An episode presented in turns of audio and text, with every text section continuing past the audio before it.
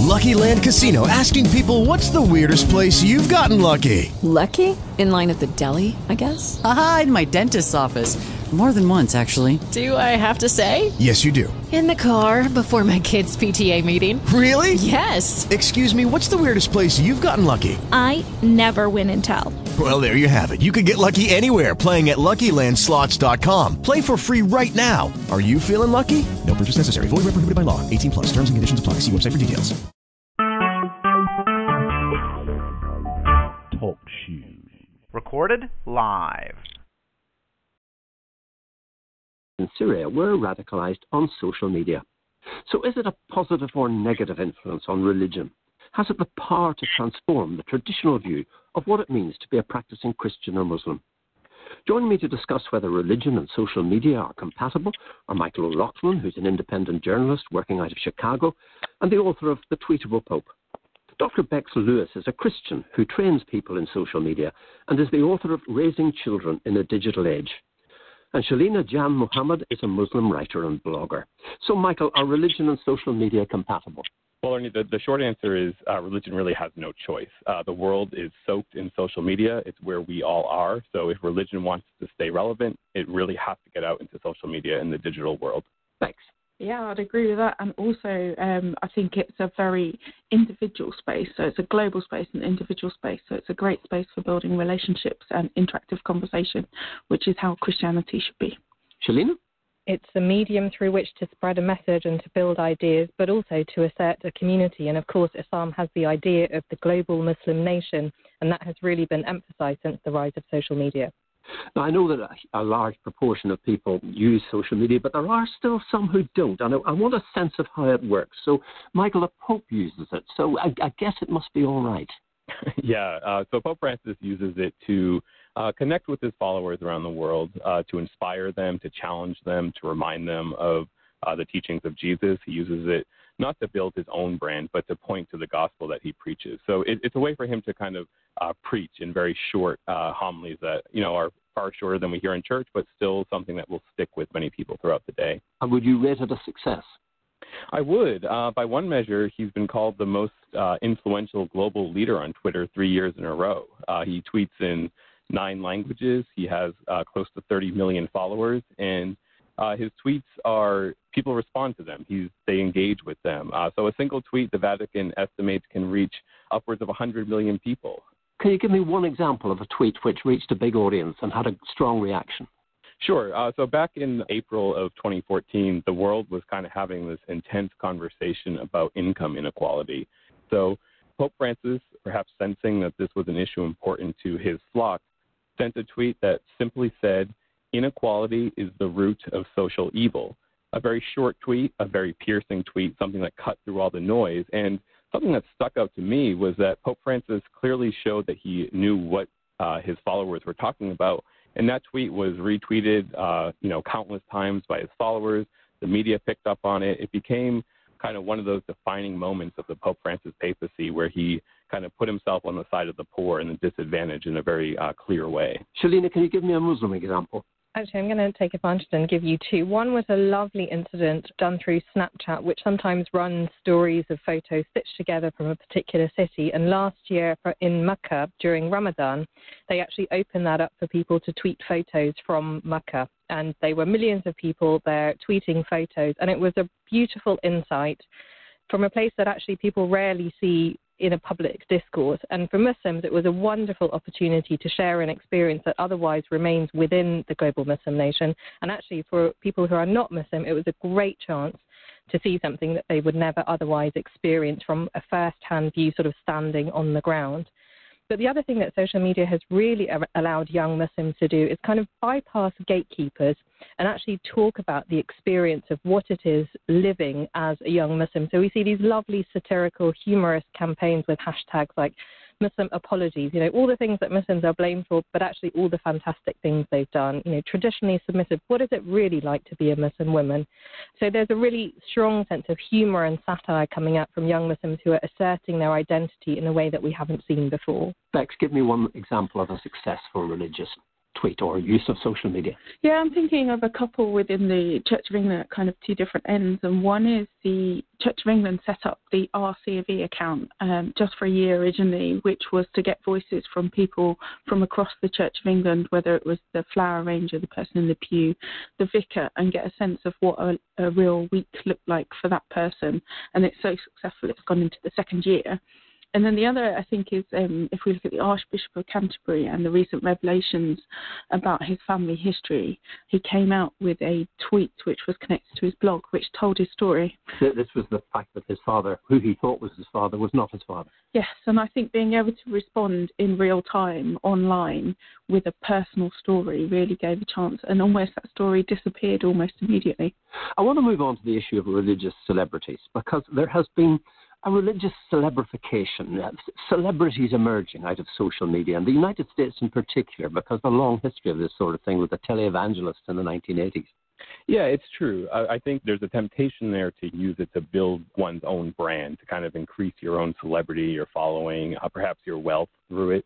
The televangelists certainly uh, took advantage of people's, you know, insecurity and fear and raised a lot of money for their own personal wealth. And I think there is that temptation to use social media in a similar way. Thanks. A lot of my friends on social media who have built a bit of a profile will say, Can you please keep me to account and please make sure that, that this is always about God and not about anything else? Shalene, I was quite startled to, to, read that there are celebrity preachers in Saudi Arabia, uh, one of whom in particular is called, I think, the Brad Pitt of Muslim preachers. Well, there's a lovely phenomenon that's been described as the rock star imam. And it points to a really deep tension, which is on the one hand, you can use social media as a force for good if you are that kind of celebrity preacher because your message can get out to so many millions of people. But of course, in any religion, there is an underlying drive towards humility. And I think it's really difficult both for the preachers and for the followers to find the correct balance between the two because it's great to go and listen to or follow the tweets of somebody who you find inspiring. But where is the line between that and wanting to go to a talk of somebody you followed on social media and snap a selfie and then tweet that? Or you know get your video as a preacher out there and then see it have millions and millions of shares. And i think that tension actually still needs to be thoroughly resolved when it comes to social media. Is there money to be made out of it? Because i'm always suspicious when religion and money making join together. There certainly is money to be made here. What i think is interesting is some uh, religious leaders today they don't think that's a shameful thing. They use social media to say you too can kind of live your best life now as it were. So there is still this worry or uh, tension for some people that there is a lot of money uh, being exchanged in religious circles. Shalene? We've seen the growth of a young Muslim identity, young Muslims around the world who really feel that they are proud of their faith, but also want to be part of modern society. And the way that they're using social media to do this is, for example, through Instagram and the growth of things like Muslim fashion, setting up businesses that promote themselves through social media, Twitter, Facebook, through their own blogs and so on. And they are able to sell products to an audience which is much vaster than otherwise a local shop would have had. And what that allows them to do is assert a kind of Muslim cultural look and feel, something that is built around values. And if they're making money from that, they see that as a good thing because they can show that there is a growth in faith a shared identity, but also this aspiration to be successful is also fulfilled. One of the claims that has been made about social media is that it raises social awareness, makes the contributors more aware of the social issues that are in our society today. Michael, is there any evidence for that? Yeah, it's a good question, right? I think of uh, the hashtag Bring Back Our Girls about the girls in Nigeria who were kidnapped. On the one hand, it raises awareness about the issue, right? It reaches a lot of people, it lets them know what's going on. On the other hand, critics say it, it, it's slacktivism. It's kind of taking your keyboard, typing out a quick message, and then you think you did your part and you're done. But there has to be this follow up step. Otherwise, what are you really doing except kind of showing that you care and kind of almost bragging about the level of awareness you have? Thanks. Yeah, if you look at things, I mean, Pray for Muamba was the really big one that happened back in the beginning with the footballer he had a heart attack on the pitch, and people started tweeting "Pray for Muamba." And this was a lot of people that probably, if you talked to them face to face, would say they didn't necessarily believe in praying. So it's led to a lot of discussion about what is prayer. The Christian church and other religious organisations have been able to go online and say what they think prayer is and what they think it achieves. And we particularly saw, I think, last year with the uh, the bombings in France and then in Belgium this year. Again, that was trending, and people. I think people are hungry for something, and that Twitter and Facebook, which is a space that they're in all the time, is a space where they can really think about that. Yeah, you know, here in the United States, um, you know, we have this phenomenon of mass shootings, uh, a lot of violence, gun violence here, and it seems there's a script now. After every shooting, there's a big social media outpouring of prayers. And uh, recently, a debate there was a debate about are prayers enough? Uh, maybe we need action on gun control, more laws to keep guns out of the hands of criminals. And it was this really fascinating debate where even people of faith were saying prayers aren't enough. No more of this social media prayer campaign. We need to do something about it. So there's a growing chorus of voices saying we need to do more than pray. Prayer needs to lead to action. Shelina. For me, in Britain, it's really interesting the idea that we've had all these hashtags and social media campaigns around prayer because in the real world, we wouldn't dream of asking the people around us to pray. I mean, we've outlawed them from council meetings. I mean, can you imagine if a prime minister said, you know, let's all sit and pray together before parliament starts?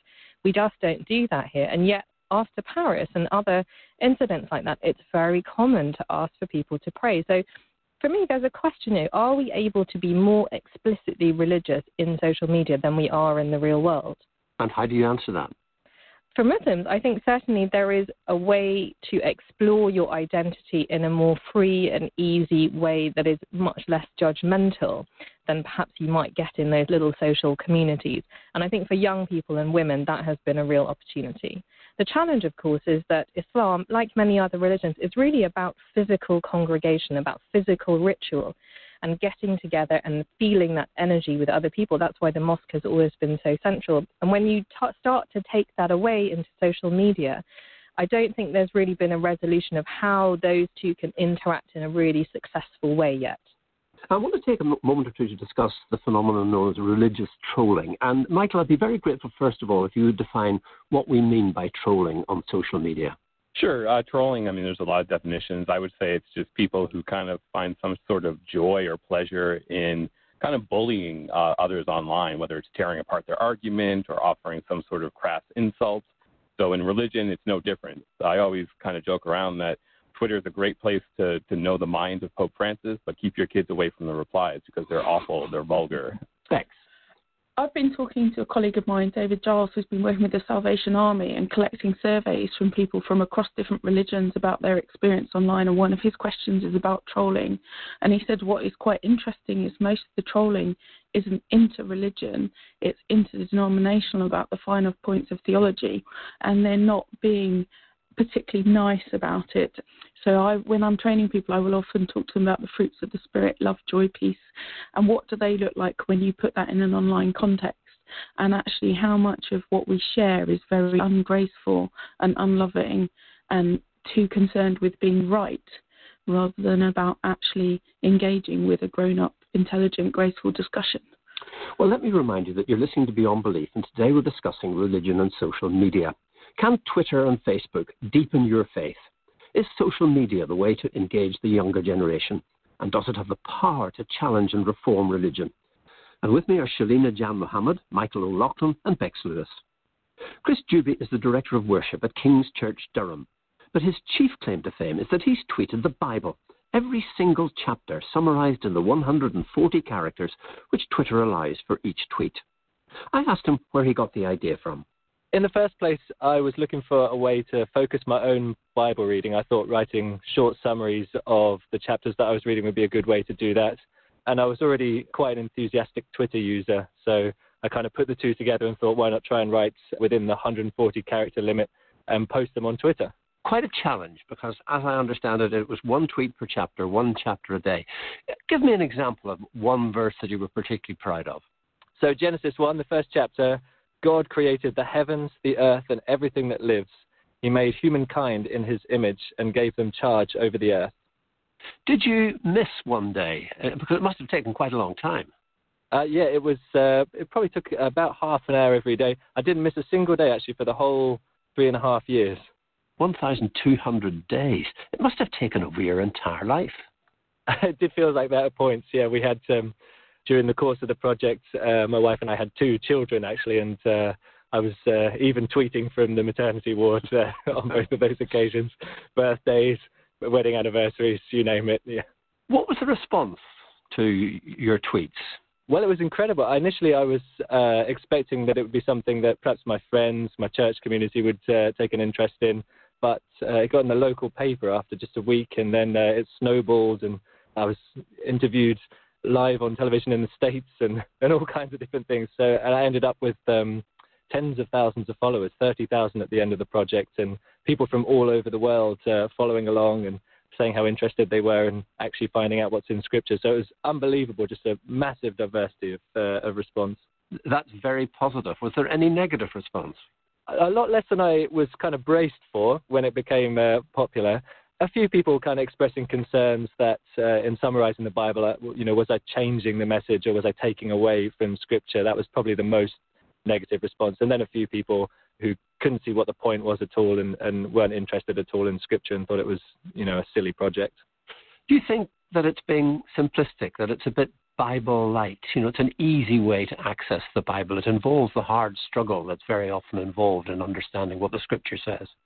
Yeah, it can be that. I definitely think, you know, you do see a lot of people just tweeting or posting and then reposting you know the few favorite scriptures, you know the famous ones. There can be a risk that you don't engage with the harder things or the, the harder work of reading all the way through scripture, which is part of the reason why I started the Bible Summary Project actually, because I, I wanted to kind of, I guess, challenge the Twitter sphere with, you know, that the Bible is not just, uh, you know, these kind of couple of dozen sort of pithy sayings that people like to post, but uh, but actually there's a you know there's there's this enormous story and and so much detail, and, and I was kind of curious to see how people would respond to the whole thing. Do you think that that sort of compensated for the slightly superficial way you covered each chapter?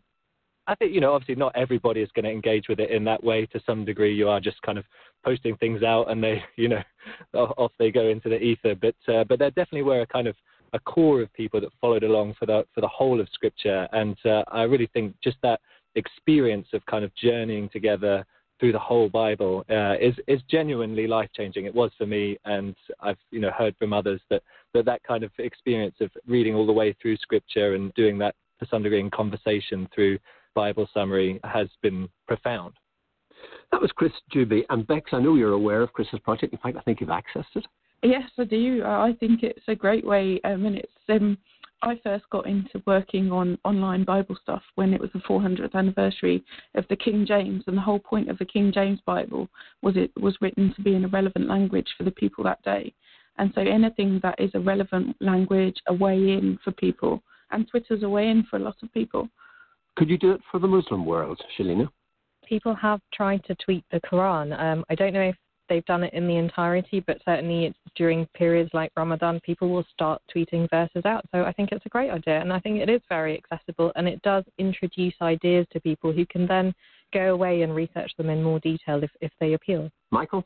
Twitter has to be seen, social media has to be seen as an invitation to go deeper into something. Uh, it, it's very unlikely that uh, you could have totally fulfilling religious experience just based on social media, but it certainly can uh, introduce you to new ways of prayer, uh, in, into new uh, religious communities you might want to be a part of. Uh, it can even point you to, to churches you want to attend. You know, here we even have churches being reviewed on things like Yelp and TripAdvisor. It's a it's a whole new world for religious leaders. They have to really understand how social media works and then be willing to be part of it. And something like tweeting the Bible is is a great way to kind of evangelize without being uh, perhaps too in your face. It's a way to invite people into a deeper conversation, and obviously uh, it was it was effective. How would you deal with the simplification issue that I asked Chris about, Michael? You know that this this is Bible light. This is an easy way into the Bible, and it doesn't demand any of the sort of intellectual struggle that most people have to undergo. Yeah, you know that's a, a, a common critique of uh, social media in general, but Twitter in particular. That you know 140 characters, you can't go too deep. It's good for things like you know celebrity updates. Here's what I had for lunch, that sort of thing. Uh, and so I anticipated that when I was writing the book. And uh, so what I did was I went to the Gospels and I looked at some of Jesus's better known sayings and I counted up the characters. And it it turns out that uh, some of the most well known repeated uh, sayings of Jesus are well below 140 characters. So if Twitter's good enough for Jesus, it's good enough for us. Thanks. But there's that classic saying, isn't it? If I had longer, I would make it shorter. And it's something I spend a lot of time trying to encourage my students at the university to um, engage with is actually, you know, you have all these word limits and you have shorter spaces and you're only allowed two and a half minutes to make this video because you need to get your point across in the shortest amount of time possible and as effectively as possible. Shelina, it brings me back to something that you mentioned uh, briefly in the first half of the program about the possibility of social media replacing church and mosque because you could sort of see how that could happen. If somebody gets very engaged in this world in social media, they'd say, I don't have to go to the mosque there are pros and cons to it. So, on the one hand, people who might not necessarily go to a place of worship, they may be able to access religion and its teachings and its sense of community via social media, and that therefore is a plus for the overall practice of the faith. But on the other hand, for Islam in particular, the physical presence and the physical ritual, of which there are many, are really, really central to the experience of being Muslim. You have to pray physically, you have to fast physically. The congregational prayer has to be done in person with other people because there is an idea that the physical action affects your spirituality. So, social media can do a number of things really well. So, it can introduce you to theology, although I don't think it can really help with those subtleties and that exploration that is really required, that struggle that we were talking about earlier. But where I think it can really help is to provide that sense of belonging and community and social experience. And certainly for young people who are trying to become more faithful, knowing that there are other people on that journey, knowing where they can locate them, that there are shared struggles, I think that is really where social media has accelerated the practice of faith and the open expression of it. Michael. One of the more interesting ways that Pope Francis uses uh, social media is on the one hand, he's called the internet a gift from God, but on the other hand, he uh, pretty regularly asks us to kind of look up from our iPads, look up from our computer screens, and engage with one another. So it's not uncommon, you know, to kind of enter a zombie-like trance, just scrolling, scrolling, scrolling through our Twitter feeds, and then maybe come across a tweet from the Pope saying, you know what, get outside, go engage with your community. That, Bex, I see you not shaking your head. Yeah, no, I don't think it's either or, and I think that's part of when you start talking about a real world and a virtual world, you start differentiating things, and um, Tim Hutchings, who was doing some research when I was at Durham, was um, having a look at online communities. His PhD was on that, and his findings were that actually, if you looked at the people who were engaging, typically the people who were engaging online were quite often those who were engaging even more offline, and actually it was adding an everyday vibrance because rather than seeing someone once or twice a week physically, you were connecting 24 7 throughout the week. I, I, was talking to a, a, colleague this morning about this whole phenomenon. He, he told me something very interesting. He says that within his church, there are people tweeting during the service. He sees them with their phone. He says the big difficulty is that he's not sure whether they're using the phone to access the Bible or a prayer book or whether they're tweeting. But he knows of some who will be tweeting their friends and saying, look, this preacher's rubbish. You know, you don't want to come to hear him. I was going to say I do that, but not that last bit. I do tweet from sermons quite a lot, and I've talked to preachers afterwards, and they said it's quite interesting to see what landed, and it helps inform them in their thinking of future sermons. But the main reason I started doing it was because I took notes, and I kept forgetting my notebook, but I always had my phone, and I tweet a lot, and I don't have to overthink what I'm doing. And then sometimes people feed things back to me. It grows the conversation and makes the church a less scary place for people who've never set foot in the door. Michael? Yeah, you know, I guess uh, there's different uh, styles of religious worship, and some are probably more conducive to a more interactive experience, whereas others, uh, yeah, you probably would feel a bit uncomfortable pulling out your phone and sending some tweets. For me, uh, for some people I've, I've spoken with, usually religious worship is a chance to kind of unplug a bit. We're so connected, you know, throughout the course of our workday, even uh, in the evening. There certainly is, I think, room uh, for some people to use technology in religious worship, and I think others prefer something uh, a more traditional way of kind of just uh, being present, uh, a bit more silence into our busy lives. Shelina, can you imagine a situation in which you were tweeting during prayer time at the mosque? The physical prayer, you cannot actually do anything other than engage in prayer. It actually breaks your ritual. So within that particular time and space, you absolutely could not be engaging in anything at all. So it really comes down to the question of, you know, what do we mean today by sacred space? Do we need to protect that, or actually are we going to start to move outside of the particular rituals to more of an interactive space? And I think in mosques in the way that I've experienced them. If you're going to kind of quite an open, relaxed lecture, you might find people tweeting or you know taking photos or taking notes on their phones. But if you were going to a congregational prayer, you would probably get some pretty stern looks if you were tweeting. We've touched on the issue of whether social media have the power to reform religion, but I just wonder, given the possibilities and the fact that we all know that the loudest voice is very often the one that is most commonly heard, some of the dangers, and particularly the dangers of groups like ISIS, Shalene, and their use of social media.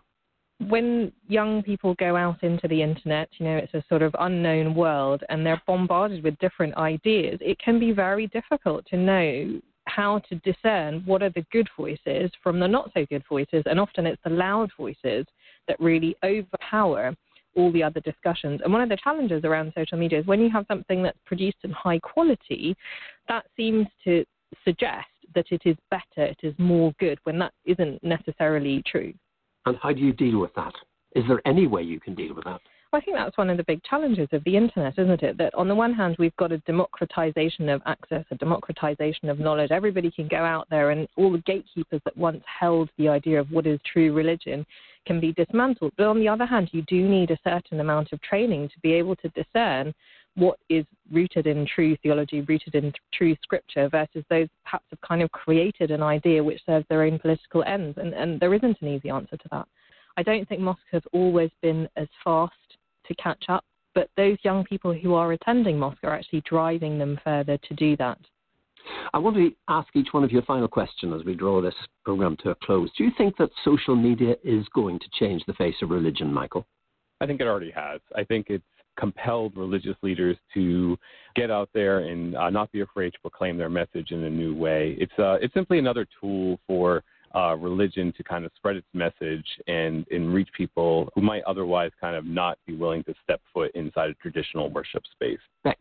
Um, I'm a little wary about the notion of a digital revolution, although uh, uh, you know I've given lectures about whether it's as revolutionary as the print revolution. But I definitely think it's changing, and I definitely argue that to be relevant, we have to be in that space. Shelina.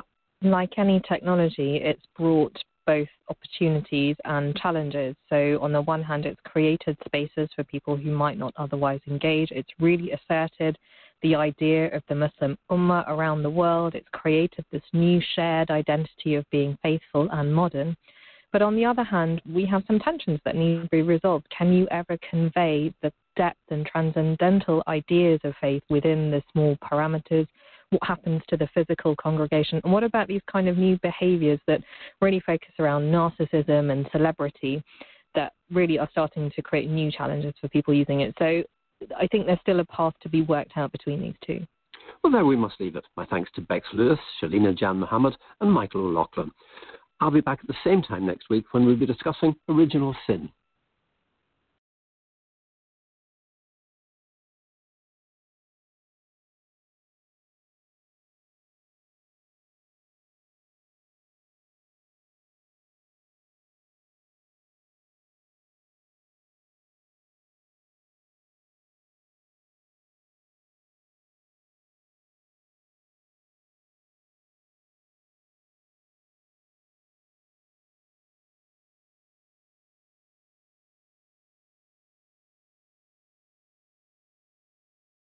Thank you.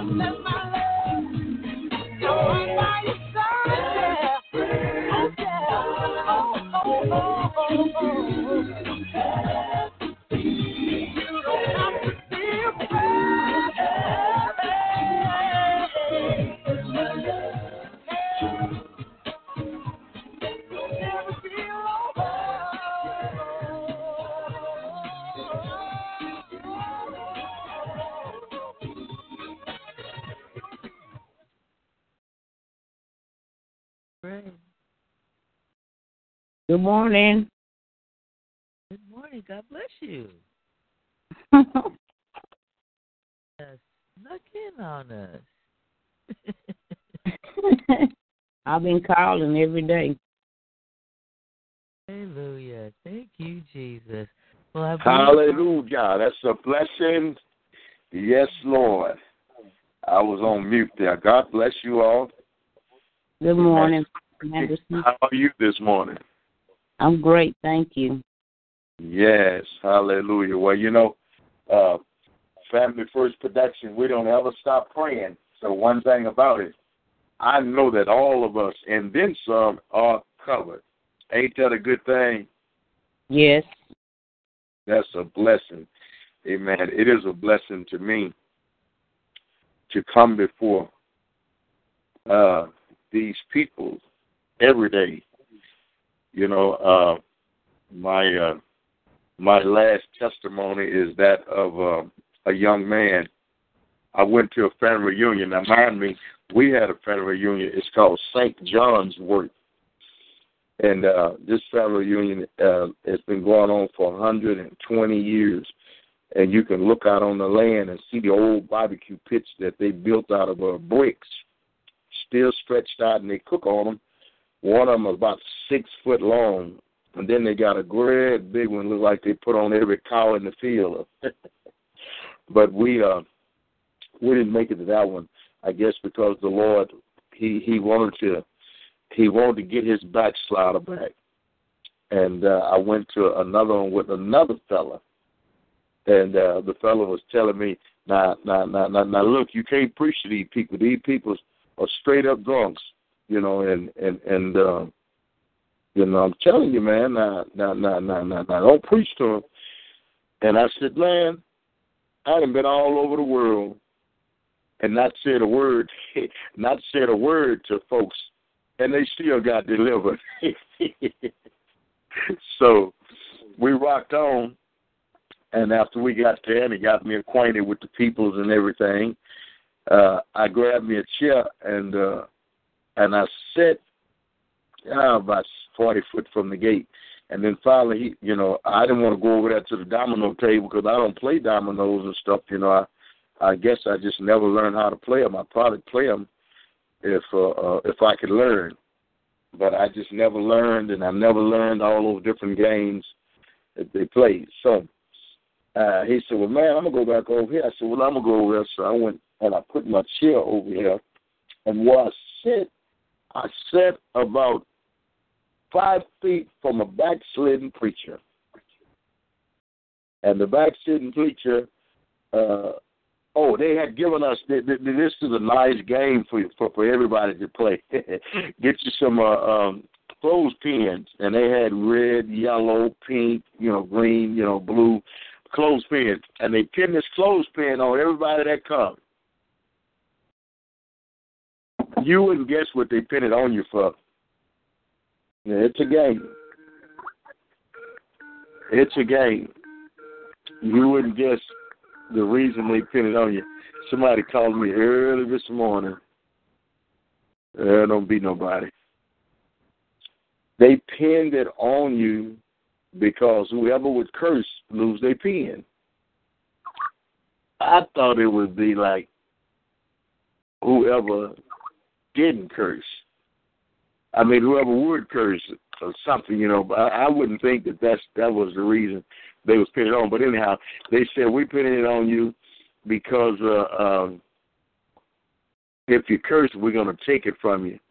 And boy, you know those sisters they hung right around they hung right around the domino table. But anyhow, this guy, this guy, this this this this lady that's calling me, she, my sister, how are you? I don't hear you. Just go ahead and, and, and Well, you have to catch me online. No, you have to catch me at seven two four three one nine five two seven nine zero two zero. You have to call into my line. Uh, three five seven. You make me forget my number. Three one nine three five three one nine five two seven ninety twenty. Access code eleven eleven thirty four nineteen. Eleven thirty four nineteen. Gotta go. Gotta go. Got to go back and do the Lord's will. That's one of the sisters out of uh, uh, Ghana. Out of Ghana. Maybe they need prayer this morning over in Ghana. What y'all think? Hallelujah. But anyhow, make a long story short, the brother, uh, when it was all said and done, the brother was uh, uh, uh, he was godly sorrow. You know, he he was in sorrow because he had started. Uh, I said something about those pins. I said, boy, I said you sit around here and get all the pins you want. I said, well, I know I'm not gonna get anyone's pin, you know. And those girls had, and they was giving trophies for whoever won the domino, and uh, uh, and whoever would uh, uh, uh, would wind up with the most pens. The most pens was somebody had eleven and somebody had eight. Well, they did get some nice trophies and stuff like that. This guy, he come back to the Lord. He uh, he had had so many things that happened to him. Uh, he had nearly lost his life. But one day I'm going to leave the testimony because he's coming. I I I, I don't I haven't told his testimony because I know he's going to come to the line. And every day I try and interact and send him a text or, or something to talk with him on the phone to encourage him because you never know what could cause you to backslide. There are some things can hit you side your head so hard until not only will you backslide, you will front slide. But I give God the glory this morning for family, friends, production. It's a place I want to be every morning because if it wasn't for this program that we're doing, then I would be asleep. Not that I'd be living in sin, I'd just be asleep. But I thank the Lord that He gave me an opportunity to do to be doing God's program uh, here, and uh, we've been doing programs. I and uh, uh, our producer, we started these things here about several years ago, nine years ago, and uh, we met up, and ever since then, we've been doing just what we're doing right now. And so I admonish you, I admonish you wherever you're at that are listening this morning. The Lord will leave the 99 and come after the one and that's what he did. Okay, we're gonna uh, uh, pray prayers out uh, and come into uh, our after party. Father, we thank you for your word this morning. We thank you, God, for the man of God, Dr. Freddie Wilson. back off his vacation, and I know he's trying to get rid of his jet lag and all the lags that attaches itself to you. And we thank the Lord for our producer Robin Lee and Freddie, the Shark, and all the rest of the gang that, Amen, God has placed here in our life, praying for us. And I thank you all for all of your prayers. Your prayers are much needed. Glory to God. Thank you, Father. Thank you for what you've done, what you're doing, and what you're getting ready to do today as I will pray. And we give you praise and glory in Jesus' name. Hallelujah. Amen. Good morning. Good morning, family and friends. Good morning. Hallelujah. I got to make fun of our producer. our, our producer, I'm tell on her. Our producer had them late at them late night hours. She be out there brawling and squalling. No, she don't know how to stop point and clicking. She's got so many things. You know, anyone with a million or two million listeners, you know, and not only just listeners, but she interact with over thirty or forty a day. So if you're interacting with 30 or 40 different individuals, different uh, uh, uh, peoples, you know, um, different writers, different uh, producers, different labels, and all of this, this is what she have to do. Her job is not easy. So if you don't hear her in the morning time, just pray. Because I told her, I said, Lord, she gonna have to get her. uh They're gonna have to get some clones, you know, but not a clone like her, though. Lord, don't clone nobody like her. I want to take a second to get the number out for everyone to call in. yes, ma'am. We're live here at three one nine five two seven. I got it. I got it, Apostle. Three one Come on, nine sis. five two seven nine zero two zero, and the access code is one one three four one nine. And you can also on vibeslive.com. We're tuning, we're streaming live on Vibes Live Radio, and also on Gospel Music Explosion, and also download the app so that you can listen to us everywhere at work, in the car, and if you got one of them new waterproof phones, you can listen to us in the shower too. What? Okay. Anyway, also everyone in three days, in three days in Valdosta, Georgia. Yes, at the American Legion, 273 Records is having their second, their second music showcase event. Yes, and they've got a great lineup, a great, a whole bunch of people. Um, um, it's going to be performing. Uh, my goodness, um, a, uh, Dime Piece, Young Boss, several artists from the label, and there's also opportunity for independent artists to perform for a chance to win um, great prizes, cash, um, industry opportunities, and more. And so um, go to 273recordsinc.org and get your tickets. It's ten dollars uh, online, fifteen dollars at the door, and if you are an artist and you want to perform, it's not too late to get in there and register. So go to that same site too and get all that information there. All right, and then also stay tuned all weekend long on Vibes Live Radio because the chat line will be open and we're going to have some awesome guests coming in the room. I believe I've got a surprise broadcast. Uh, I think we're going to sneak over and hang out with Tina Hobson of I Am a Superwoman Radio on Friday night because she's got an awesome guest going on. So I'm going to um, go over there and sneak up on her. and we're all welcome. And with that, we're just going to move right on into the spiritual after party. Morning. God bless All right, hallelujah.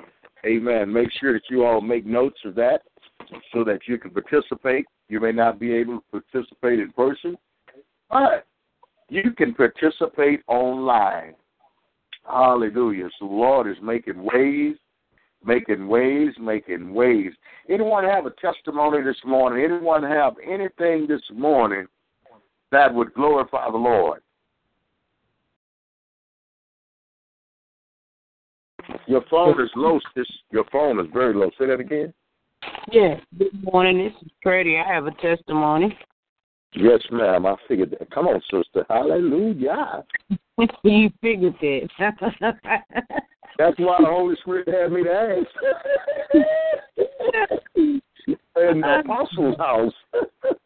I hadn't been able to get on the line. I've been dialing numbers from I don't know. I got I got Robin Lynn's number. I got this number, and I've been dialing and calling and dialing and calling. Every time they say I I called at the wrong time, or either that um music come on and I hang up the phone or whatever. But it was tricking you, sis. It was it was it, God was doing something. He was doing something because we've been right here. We at if it's six six thirty, if it's six a.m., six thirty, seven a.m.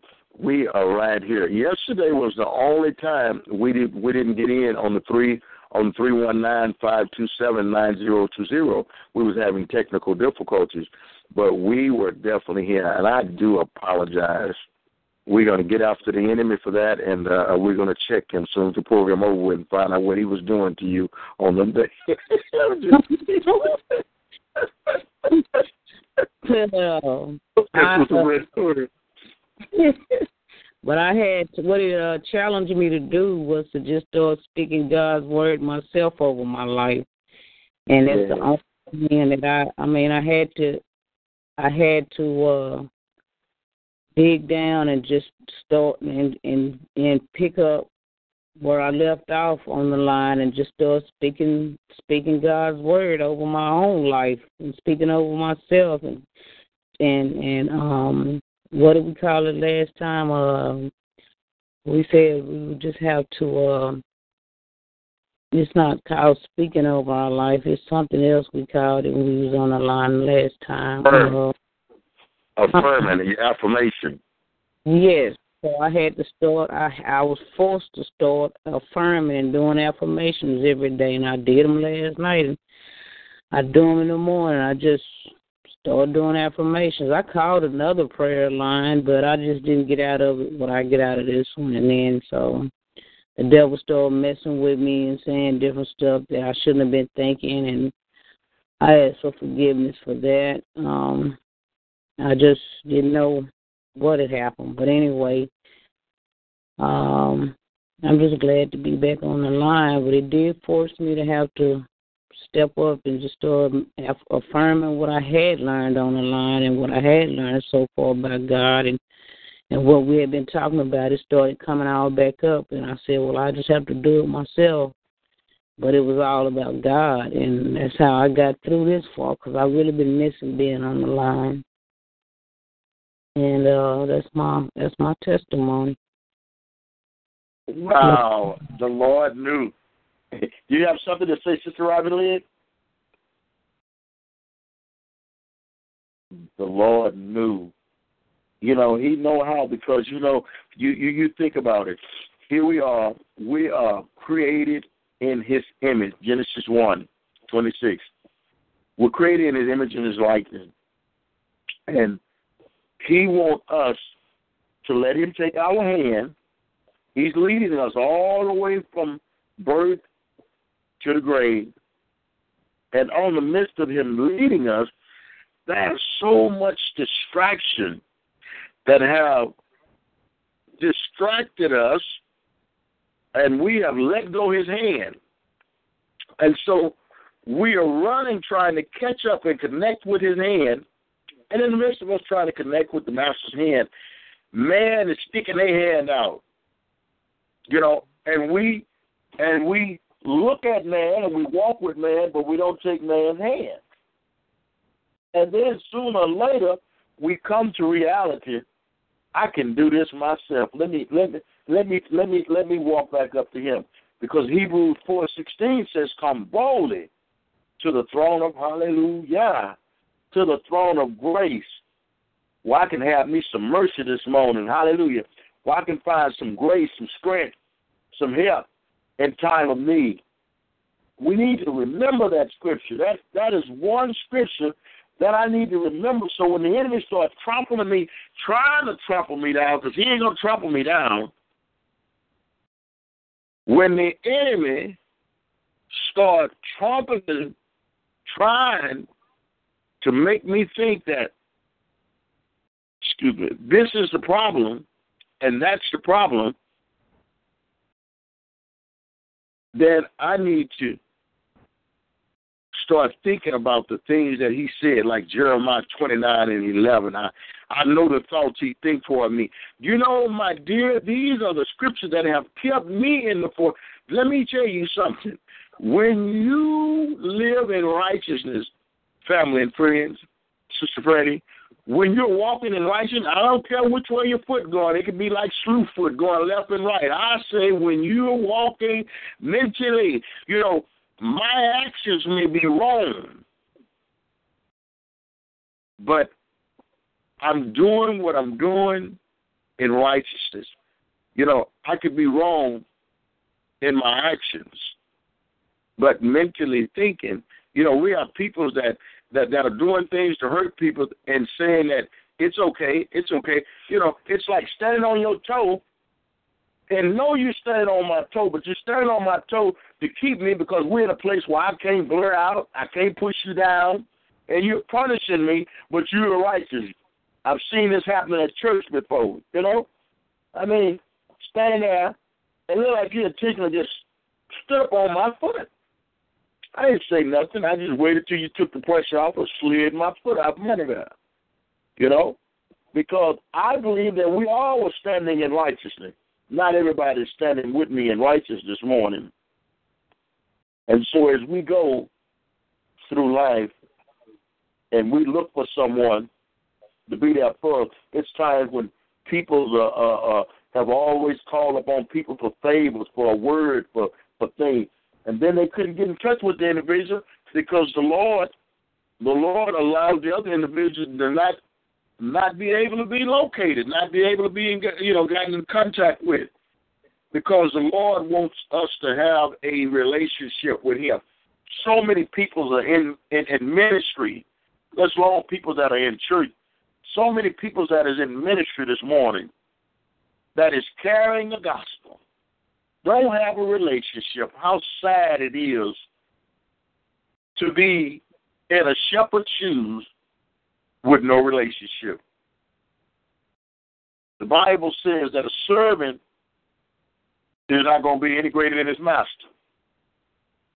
So unless an I, Sister Freddie, family and friends, start doing some of this myself, I'm, I'm going to have to start doing this myself because I can't depend on on, on Apostle Anderson and them and, and, and them to open up them programs and stuff. They ain't even there. I come there and they ain't even there. Sometimes God allow the very one and the very place that I'm going to get my strength from. Because he don't want he don't want me to fall in love with a program. He don't want me to fall in love with a you know with the word. He wants me to fall in love with this word in the book. Now I can be getting this good word from Amen, the ministry, the prayer line, everywhere. But then sometimes the enemy come in and put me through a test. He won't put you through a test to say, now, what's you gonna do now? Want to pick on you, Sister Freddie? Want to pick on my family and friend? What you gonna do now? Well, well, I am a child of, of of God. Be like the man standing in line with the child's ticket. He trying to get into an event and he's got a child ticket and the security guard is checking tickets. And he looked at the man's ticket. He said, "Well, this is the kid. This is a child's ticket." He said, "I am a child of God." And the man let him go. the man identify.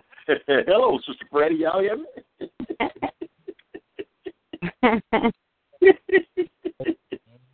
the man said, "I am a child of God."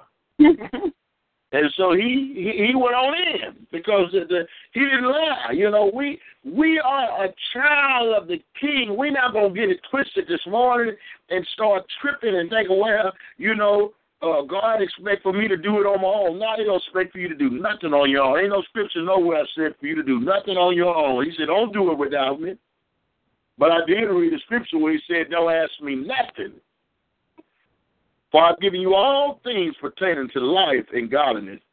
That scripture there is saying to us this morning that you don't need to be down here crying and squalling and begging all the time. All you need to do is just speak the word. He said, I've already given you the word. He said, I've showed you how to acquire faith. He said, I've showed you how to walk in my unmerited favor and my grace. What is it that you want to ask me for? He said, You ought to be praying for the sick. You ought to be praying for the sinners. And you're still praying over James, the fourth chapter. He said, What? He said, What's going on with you? He said, Where all this stuff come from? Where all this murder and stuff? Where all this argument and fighting come from? And then he stopped and paused and put a question mark. He asked the question, Isn't mm, I know it come from your members. It come from our members. That's why the Bible it tells us we shouldn't hear no evil, speak no evil, see no evil. The Bible says, touch not, handle not, touch no unclean thing. And he said, and then, then I will receive you into myself. You know, we we we we, we listen to all type of gossip, all type of stuff. People's calling on the telephone, just straight up mess. Most of them be our our, peers, our our our, uh, peoples, our uh, uh, siblings, our children, our uh, relatives, uh, our our closest friends. Girl, let me tell you what happened yesterday. Yesterday I went down yonder, and what did I see? Girl, girl.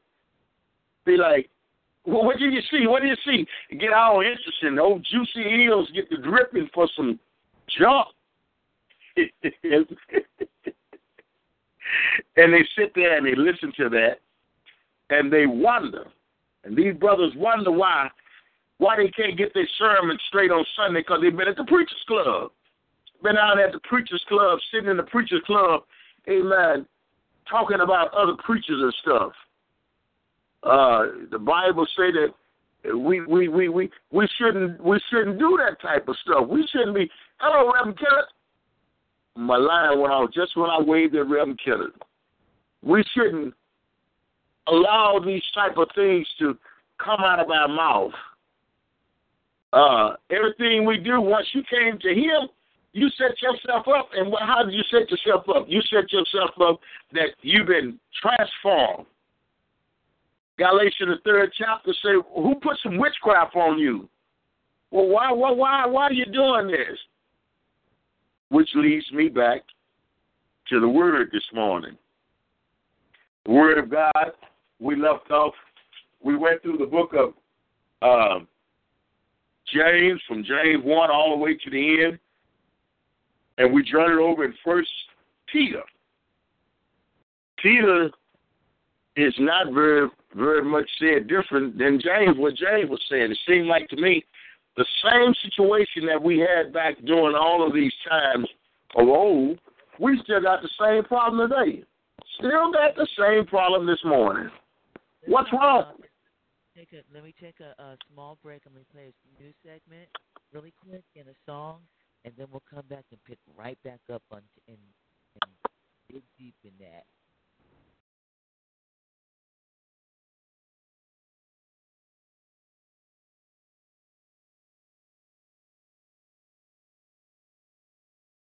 I thought I heard our producer. There she is. This is the Charisma News on the Charisma Podcast Network. One daily news story well told. I'm Jenny Rose.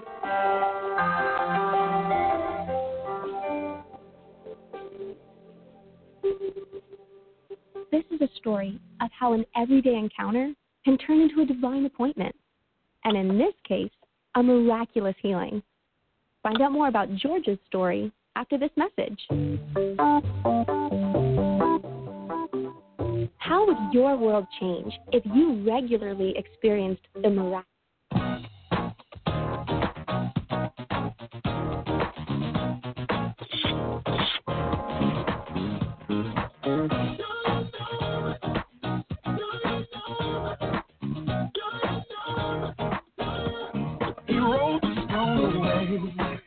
and he rose again. Give me another chance.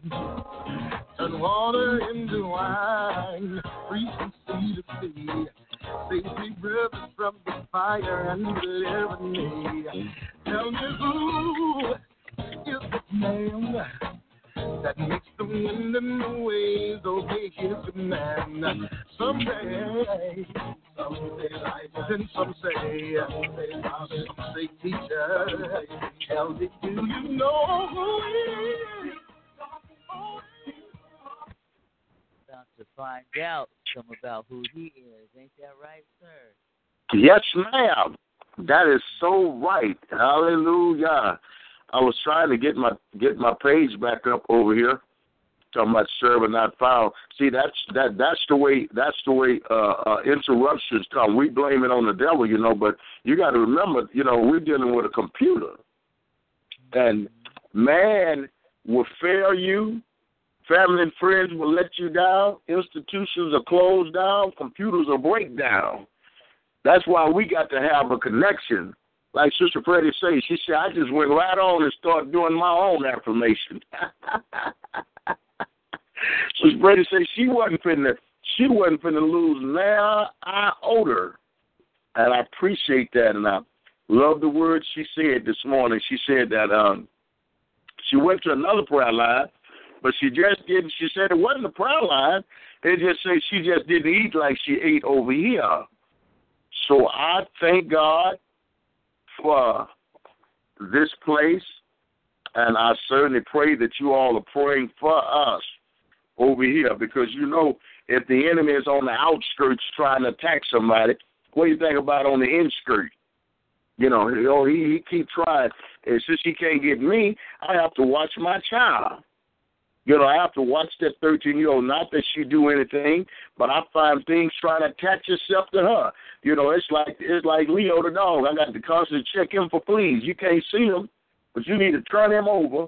After I done put all that high dollar stuff for fleas, I have to turn Leo over, look all in his hair, look all in his tail, and to see if he had any flea. Yesterday I was out there pruning my garden, my flowers, and I could just see from a, about a foot from him, I could see something just inching along. And I just bathed him a week ago, and I said, "Uh huh, I'm gonna rid you, get rid of it too." You know, so I mean that's the same way it is with us this morning. Is that the enemy wants to attack you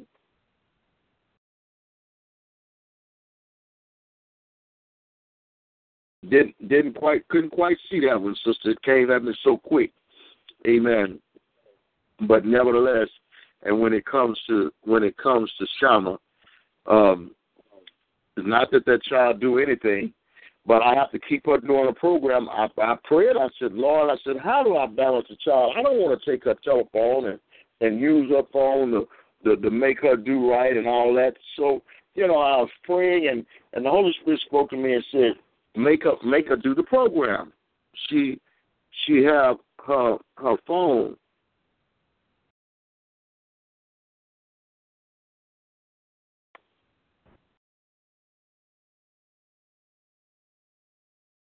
Huh. Yes, yes, yes. And so I, I I prayed about the situation, and uh, the Holy Spirit told me, say, get her to do a program, and for me to be more active with her. You know, for me to be more active with her, doing the thing. You know, you'd be surprised how many things draw these children. Shama went on on that phone some kind of way. You can sing with some of these other singers, and she was singing a song, and she got thirty-four invitations from other singers to come and sing with them. Now, if they want her to come and sing with them online, can you imagine what they'll have with my child? It'd be like that 14 year old that was on, on, on that thing last night where they uh, uh, put you out there to sing and stuff. She made it. And I'm saying to you this morning that if the enemy can't get you down to none, he'll start on the backside and start trying to work through your family. Work with one, work with something that's close to you, work with your baby, work with anything that you love. It can be your television. You might have a, a, a 147 inch television, and it won't come on. You standing there with the remote, pushing on it, pushing on it. But I don't know what's wrong with it. And make you angry. And you just hit it. and you didn't ruin all of that television when all was wrong is the surge protector was turned off. You never know. And so we need to turn off the enemy's power supply. And how we short circuit the enemy Satan this morning is we short circuit him through prayer, affirmation. We have to affirm this morning who we are. The enemy know who you are. The Bible says that when Satan fell, he fell amongst men.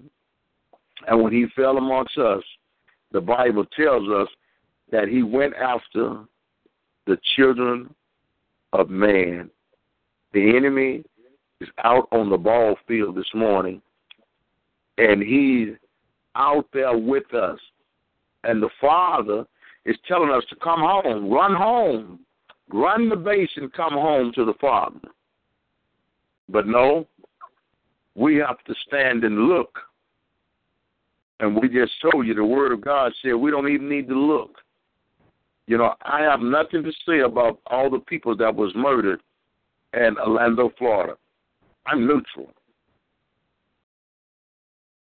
Some things you just don't meddle in. First, first, First Thessalonians four and eleven say, "Mind your own business." Okay, praise the Lord, Hallelujah. We are here live at Family Production, and we have a word from the Lord this morning. Hallelujah. We're going to go with our opening scripture. Praise the Lord. And we've been praying up a storm right here. It's been a great day in the house of the Lord. Uh, our reading starts in the 61st Psalm, 61st Isaiah 61.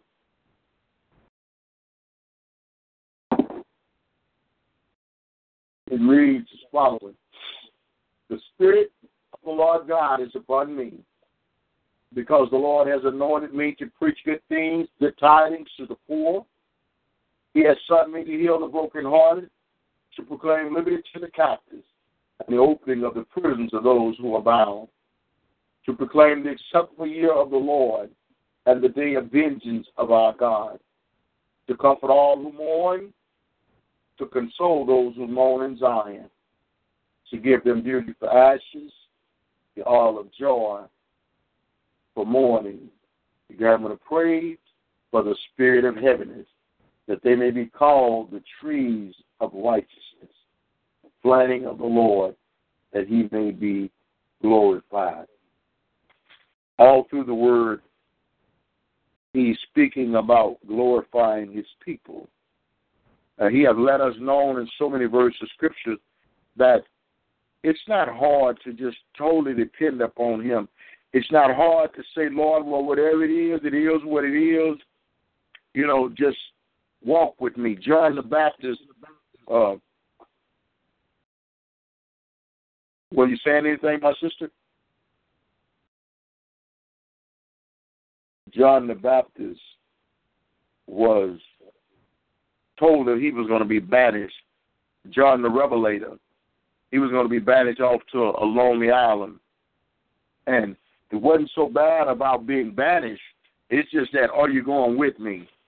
You know, they can kill me right now if you're not going with me. Are you're going with me? He said, now look, I'm gonna I'm gonna put a fleece out here. You know, Lord, I trust you, but but but but I I need some encouragement. I need some strength. I need I need to know uh, is the devil pulling a trick on me? trying to get me out there and I starve to death, or are you going to be there on the scene? And the Lord answered John through his fleece. And John said, I am ready to be banished off. The Lord has promised us in all of our doing, no matter what state you're in. And, and, and, and the thing about this thing about the Father being with the Son is we have a lot of inflow.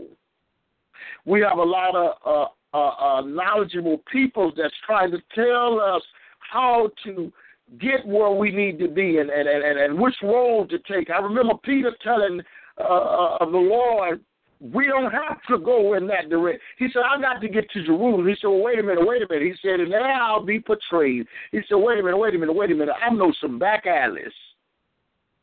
Very one that walked with the Lord and, amen, that was there to see Judas stealing money out the bag. He said, I know another way.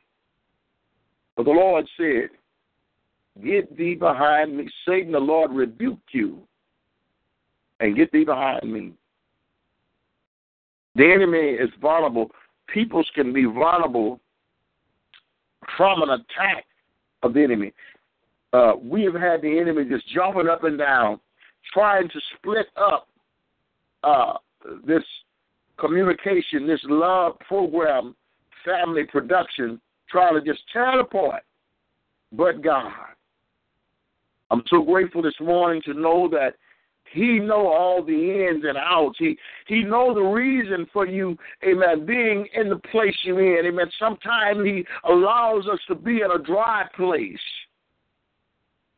But he said that when we thirst and, and, and, and when we need water, he's always watered his child. And I want you to know this morning that you may feel like you're in the heat of the desert, but don't quit. Don't quit the Lord this morning. Somebody need what you know this morning. Well, I, I can't talk to them people in my own life. No, ain't nothing wrong with your life. That's what the devil been lying to you, telling you your own life. You're not messed up. I wouldn't care. I was born, amen. My dad had a sign on his arm, the description of a woman said, born to lose. So you know if my father wore a tattoo say born to lose, his son was sure set up to be a loser, alcoholic at the age of three, four, five, six, feeding his son alcohol. 16 years old, standing up in the club smoking marijuana. 17 years old, out on the water, drinking all day long. Hangover the next day, get up and drink again, get rid of your hangover, son. You don't know the story. It'll take the rest of my life to testify of all the things that I went through, being being taught the wrong thing, on my way to be a gangster. Set up you don't know the story this morning, but the story that I have to tell this morning is a story about the Lord. How that one day He raised me from a dead level and He saved me. And not only did He save me once, but He saved me twice. He saved me three times and He saved me again. And if I need to be saved again tomorrow, He'll do it all over again for you. I'm talking about somebody walked the seven seas, gave sight to the blind, healed the sick, raised the dead. I'm talking about Jehovah Shammah. Talking about our banner this morning, Jehovah Nisi. I'm talking about the Lord of Lords, the Kings of Kings. I'm talking about the great I am. Hallelujah. I'm talking about the one that stood and spoke to the stars and told, Amen, the sun not to shine until evening. I'm talking about the one that that knows all about me. Hallelujah. I'm talking about the one that's able to shatter strongholds this morning. Hallelujah. I'm talking about the one, amen, that can deal with the spiritual weakness of a man's life. I'm talking about the one that holds victory in his hand this morning. Oh, I'm glad about it. I'm so glad, hallelujah, that I know him. I'm so glad that I have a relationship. I'm so glad that when the enemy come in like a flood, hallelujah, the Spirit of the Lord raise a standard, hallelujah. I want you to know this morning, family and friends, that all you got to do is trust in Him this morning. Hallelujah. Yes, my friend, Jehovah Nisi is the banner this morning. You need to know Jehovah Rohi if you need a shepherd today. If you need a healer today, you need to call on Jehovah Rapha. Hallelujah. For he is the Lord of hosts, Jehovah Sabaoth. Hallelujah. Maybe you need peace this morning. Call upon Jehovah Shalom. The Lord is there right now. Jehovah Shammah. Hallelujah. He our righteousness God, Jehovah Tikadish. Hallelujah. You need to know that He is the Most High. He's the Lord strong and mighty. He's our Redeemer this morning. Hallelujah. The Bible says that He's our kinsman Redeemer. We're kin to the Lord. Hallelujah. God is a man of war this morning. He's a mediator. Hallelujah. He's a mediator of a better covenant. Hallelujah. He's the mediator of a new covenant. He's your Messiah this morning. Mighty God. Hallelujah. He's the mighty one, strong in valor. He's the mighty one of Israel. He's the most high. He's the highest that any man could think. And he's the most holy than all. Hallelujah. He's your fortress this morning. He's my help. Hallelujah. He's my helper. He's my high tower. He's my hope. Hallelujah. My Lord, my God. He's my strength and my prayer. Hallelujah. He's my rock of refuge. He's my salvation, my shield, my soul in the midnight hour. He's my support. He's our great God our Passover, our peace this morning, our coming Lamb, priest forever, according to his word in Hebrews 5. 5 and 6 says he's priest forever. He's prince of life. Hallelujah. He's prince of peace. He's a redeemer. He's a refiner and a purifier. Let him purify and refine you this morning. Refuge from the storm, resting place. Hallelujah. He's a restorer and a rewarder. And what I love about it this morning, he's my rock. And he's that rock that's higher than me. Oh, thank you, Father. He's the rod of our strength this morning. He's ruler. He's ruler over the kings of the earth.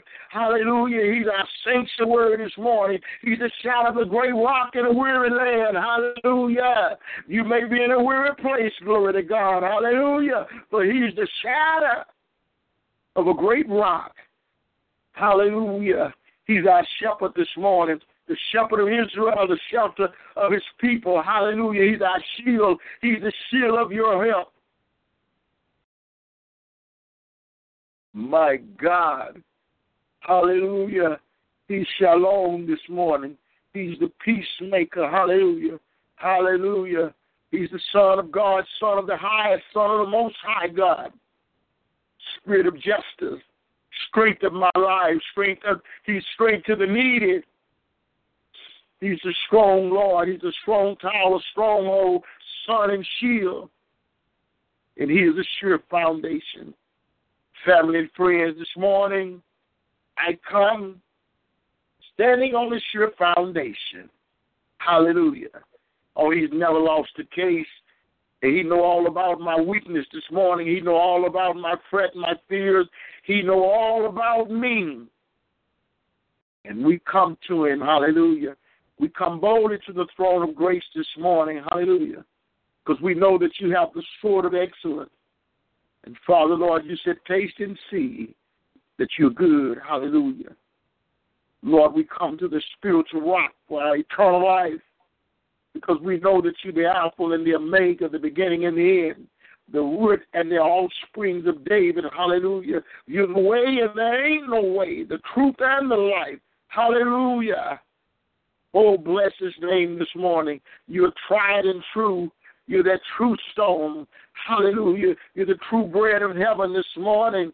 True life, tower of salvation. You're a true God. Hallelujah. And what I love about you is that you're understanding God. You understand us for all. Hallelujah. And you're the upholder of all things. You are our vine this morning, and you are wonderful. Hallelujah. Wonderful. God is, oh, He's so wonderful. And I know that He's wonderful. The God that I serve, the God that I serve is so wonderful. Today, He was my shepherd.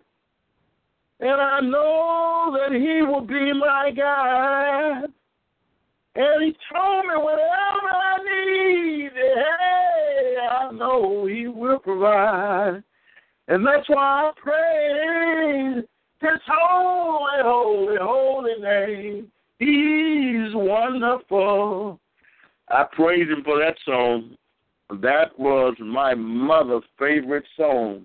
And I'm telling you, that song had power. And my mother sung it one morning, and she had a bottle of olive oil in her hand. I said a bottle. I didn't say a plastic container. She had a bottle of olive oil, and my mother, that olive oil, that ball was shattered. That was some type of anointing there when she said, "My God, I know that He's one." When she said, "Wonderful, the God that I serve, the God that I serve," and if she hit the note, it's so wonderful. When she went there, that place, and I never forget that. I was a little boy, about five years old, and I was sitting on the couch, and Mom was walking the floor praising the Lord. And that was that thing broke. So I thank him this morning for worship. Amen. We need to get into worship daily. Hallelujah. We need to praise him and tell him who he is to us this morning. You know, the Lord, he loves us, but he wants to be loved on too. He wants to be told who he is to you. Hallelujah. We need to know who he is this morning. He's a mighty good God. Let me put on the other phone so that Shama could get the word this morning. Hallelujah. It is raining right now, big time, in Houston, Texas. But I'm glad that I'm on the Lord's side, so I don't have to worry about it. Don't have to worry. We want to go look at the word this morning. Won't be before you long. The word over in First Peter. First Peter, the uh, let me put this in here for Shama, for my baby. Good morning,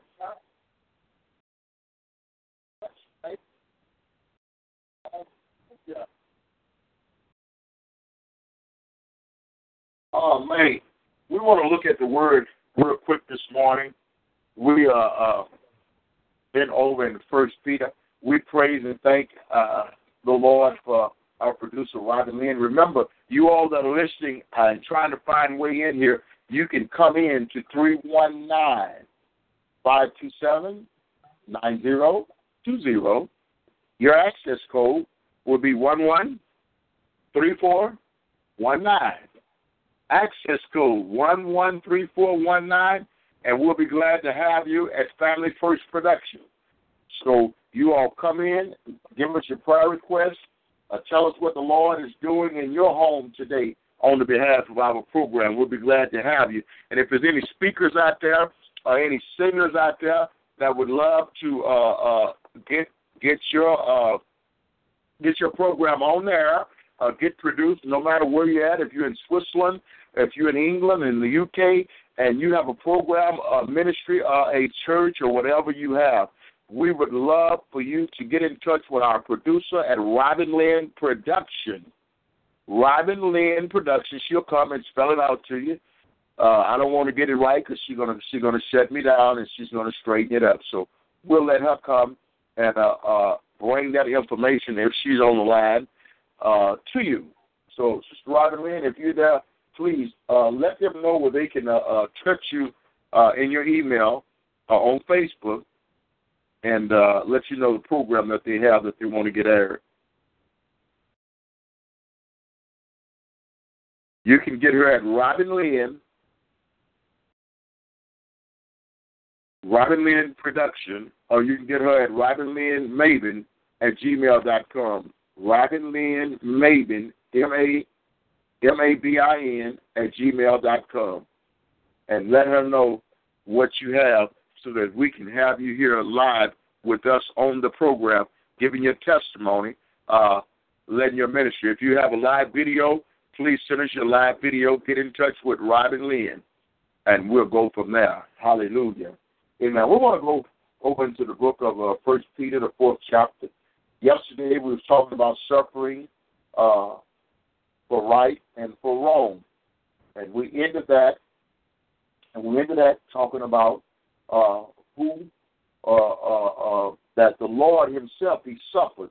And the 18th verse of the uh, First Peter three First Peter three eighteen it said, For Christ also suffered once for sin, the just for the unjust, that he might bring us to Yah, to God, being put to death in the flesh, but made alive by the Spirit, by whom he also went and preached to the Spirit in prison, who formerly were disobedient, when once the divine long suffering waited in the days of Noah, while the ark was being prepared, in which a few, that is, eight souls, were saved to water. There's also an antitype which now saves us. Baptism, not the removal of filth of the flesh, but through the resurrection of Jesus Christ, who has gone into the heaven, is at the right hand of God, and angels and authority and power have been made subject to him. Everything has been made subject to the Father. Through Jesus. And we see that the Lord was talking about these different souls. And the only soul that was saved was Noah, his sons, and his daughter in law. And I want you to just reflect on that. We're not going to get into that today. We did it yesterday. But I do want you to reflect on that. How could the whole world go wrong and only eight souls stepped on board? We have need to take a look around us and we need to pray and ask the Lord, what is our assignment in our neighborhood? Sin is everywhere. Let's go with the fourth, fourth chapter uh, of First Peter. And if you have your Bibles, I, I kind of want you to mark some of the things that you hear me say, because you're going to be able to use this knowledge. You're going to be able to use this knowledge for yourself and for your family. You're going to be able to give somebody a scripture somebody going through something and call you, sometimes, you know, praying for them and praying for them, they need a word. They need something concrete, something that they can hold on to. You know, these words that I speak, that I read, that I get out of the book, you know, they pinned in my heart this morning. So when, when trials and tribulation come, and when my mind starts telling me things that I ought not listen to, I'm able to reflect reflect back to the Word, and the Word is what's keeping us today. Amen.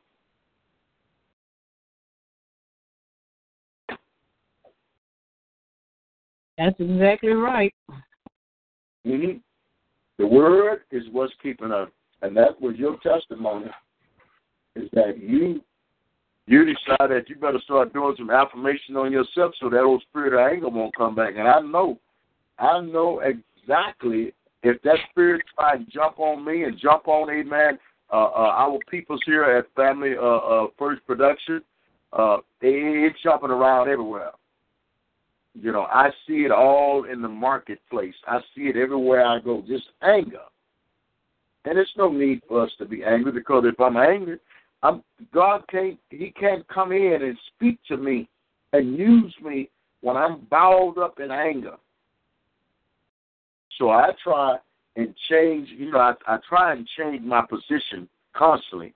You know, uh, I, I don't want to sit down and watch television all day long around the house. I don't want to lay in the bed all day long.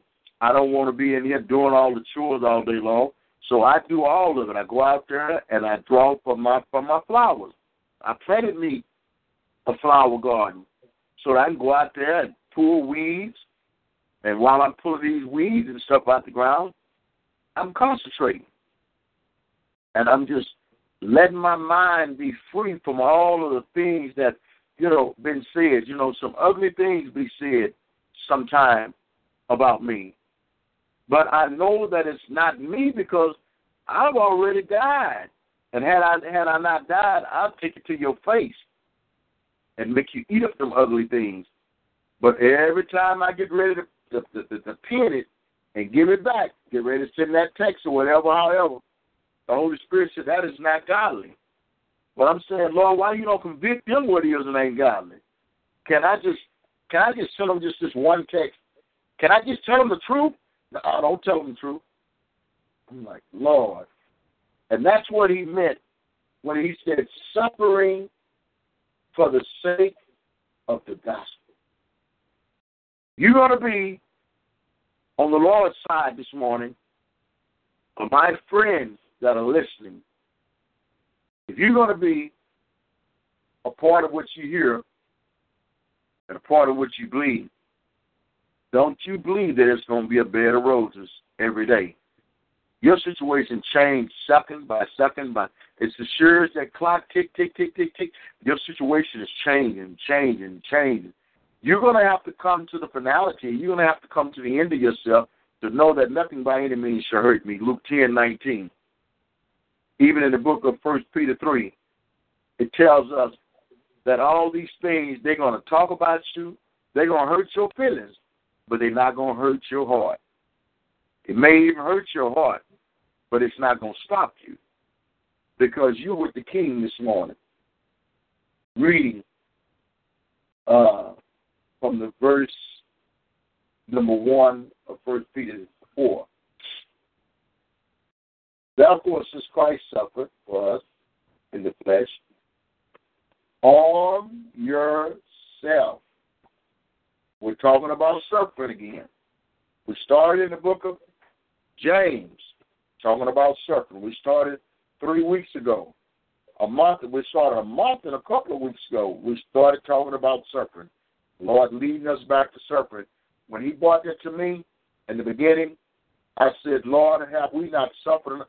Before I could even, you know, say it, that's right. Have we not suffered enough?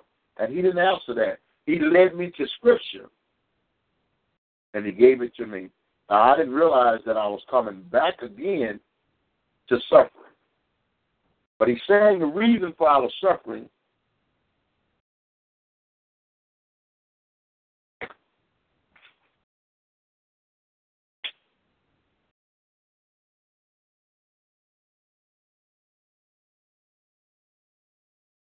Excuse me, I had a mouthful of coffee. Wasn't no sense in me trying to let all that good coffee out of there. Mm-hmm. Uh, the reason for all of this suffering is to win them.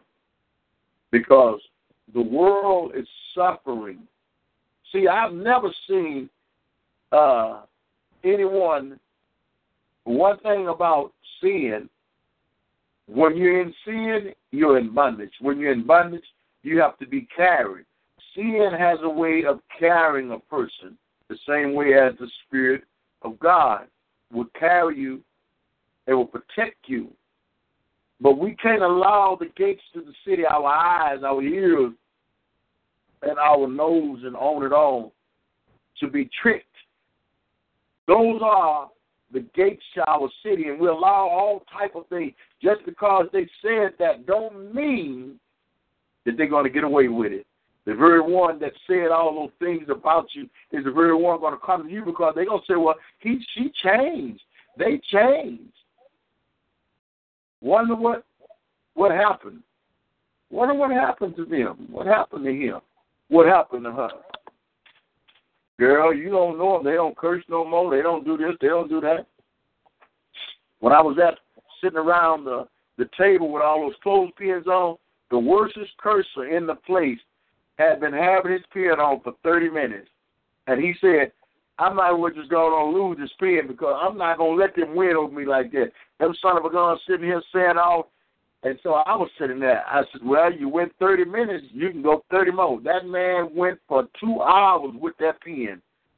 And I told him, I said, see, if you can go two hours with that person with just a pen on your shirt, maybe you need to wear a pen on your lips.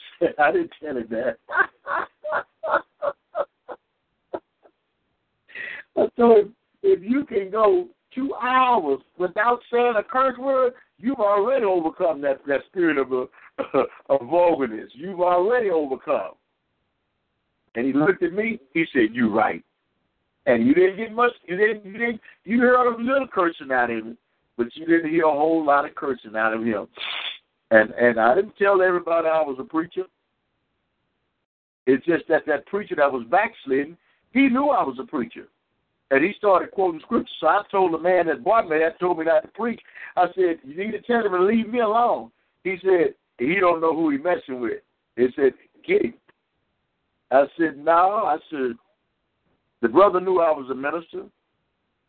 You know them of your own kind. But the brother was hurting. See, now I'm now suffering with all this cigarette smoke going around my head all this smell of alcohol coming out of their mouth as they're talking. I'm sitting there suffering, wanting to move away. Well, I can't move away because the very one that the Most High sent me there to deal with, you know, I told him, and when I told him, after I told him what the Holy Spirit was was speaking to me, and I said, brother, I said, the Lord left the 99 and came after the one. He just started bawling and squalling. He cried, and he said, you don't know how bad I need this. He said, you don't know where I'm at today. He said, but you have been an answer to my prayer suffering for his sake. You're going to have to suffer, sisters and brothers. Call in this morning. You all call in and get involved this morning in this word with us. Call in at 319 527 9020 and hit that access code of 113419 pound. We'll be glad to have you at our family first production. So you can come in this morning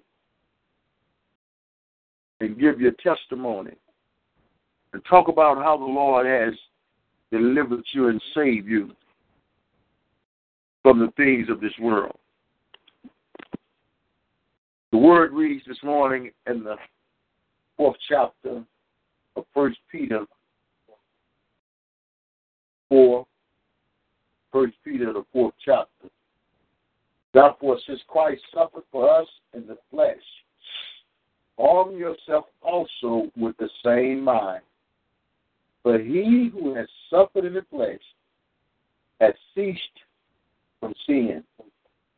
I want to stop and look at that I, want to do a little teaching right quick if I can. Can I can I do a little teaching this morning if if I may?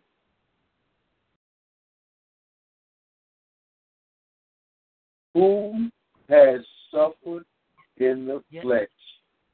Yes, ma'am. Yes. Thank you. Thank you. I Thank you. I want you to uh, go on, but just be mindful and close out for the live listeners. You know, at nine o'clock.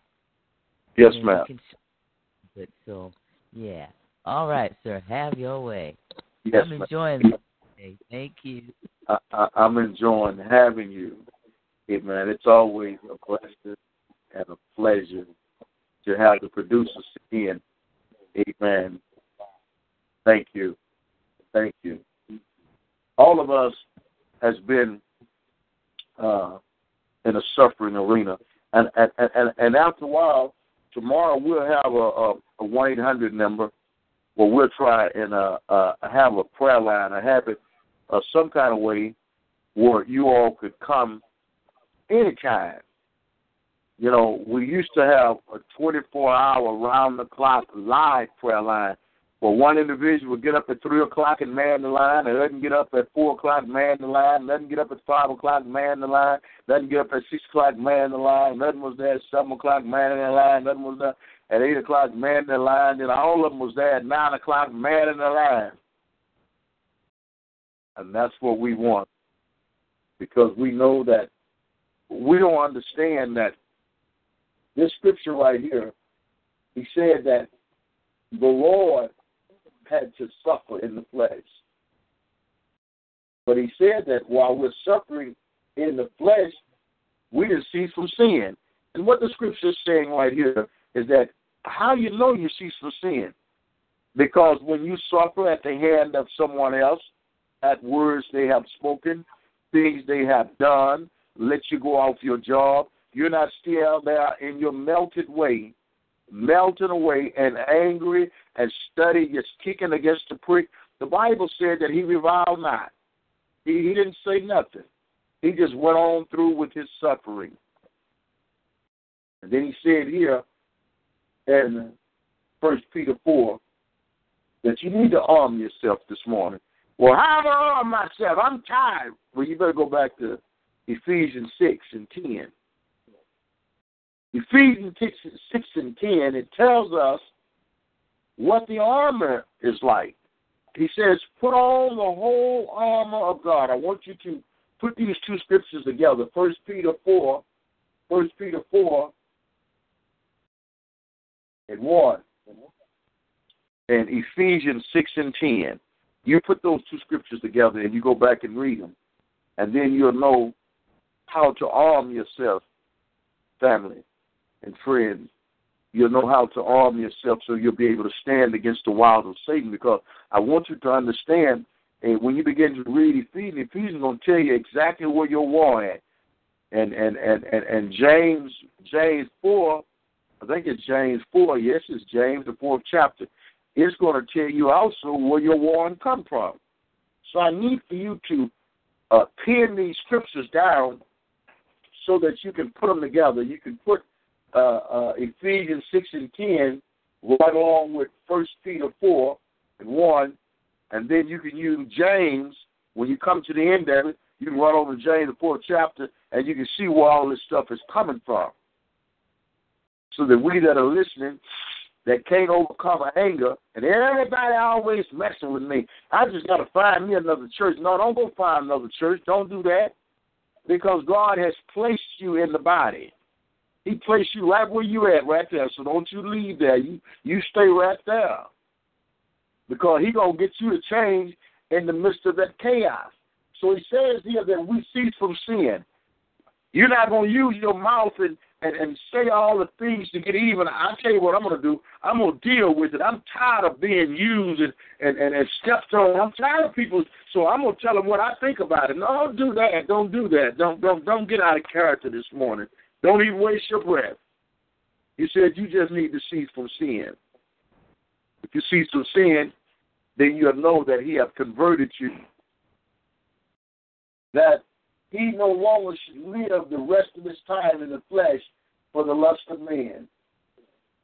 He wants you to stop suffering in your body this morning, hallelujah, and thinking that somebody's picking on you, the second uh, verse of, uh, of First Peter 4, it said that he no longer should live the rest of his time in the flesh. You're going to have to get up out of that flesh and let the spirit man take over so that all of our thoughts will be spiritually discerned. We'll have a higher archive over our thoughts. He said, well, he no longer should live the rest of his time in the flesh for the lust of man. For the lust of man but for the will of God. Hallelujah. Thank you for this word, Father, this morning. Hallelujah. Hmm. What is the will of God? The will of God, according to Ecclesiastes 3, said it is good that a man should eat and drink and enjoy the fruit of his labor. Hallelujah. For we have spent enough of our past lifetime and doing the will of the Gentiles and doing the will of a dogmatic lifestyle. The Gentiles were styled as dogs. He said, You'd lived enough of your life acting like a dog, barking and careering and scratching fleas and biting at your tail and running around in circles. You lived enough of that. But we have spent enough of our past lifetime in doing the will of the Gentiles. When we walk in lawlessness, lust, abandonment, idolatry, in regard to these, they think it's strange that you do not run with them in the same flood of dispensation. They think that something wrong with you because you don't want to get caught up in that fury you don't want to get caught up in that folly and that pedophilia and all the sin and the corruption of man's mind that leads us to destruction and evil thinking. They think you to be strange because you won't run with them, speaking evil of you. There they go. Child, she ain't nothing but a witch. Child, he just a nut. He's a demon himself. We gonna pray for him. Yeah, child, y'all better pray for him. And don't even have a prayer. See, that's what the word is talking about this morning. But they can't see the good in you. Hallelujah. The song say, He saw the best in me. Everyone else around keep bringing up my past. They don't see you as who you are today. They don't see you as someone that's been redeemed and been set aside and been delivered. They can't see that this morning. The only thing they can see is themselves. I'm glad I'm not like that. The Bible said a publican was praying one day, and he stood there, leaning against the pillars of the church, and before the sinner was on his knees, said, Lord, have mercy. And the publican said, I'm glad I'm not like that sinner.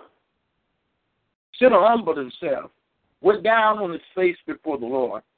The publican smote upon his breast and said, I'm glad I'm not like that.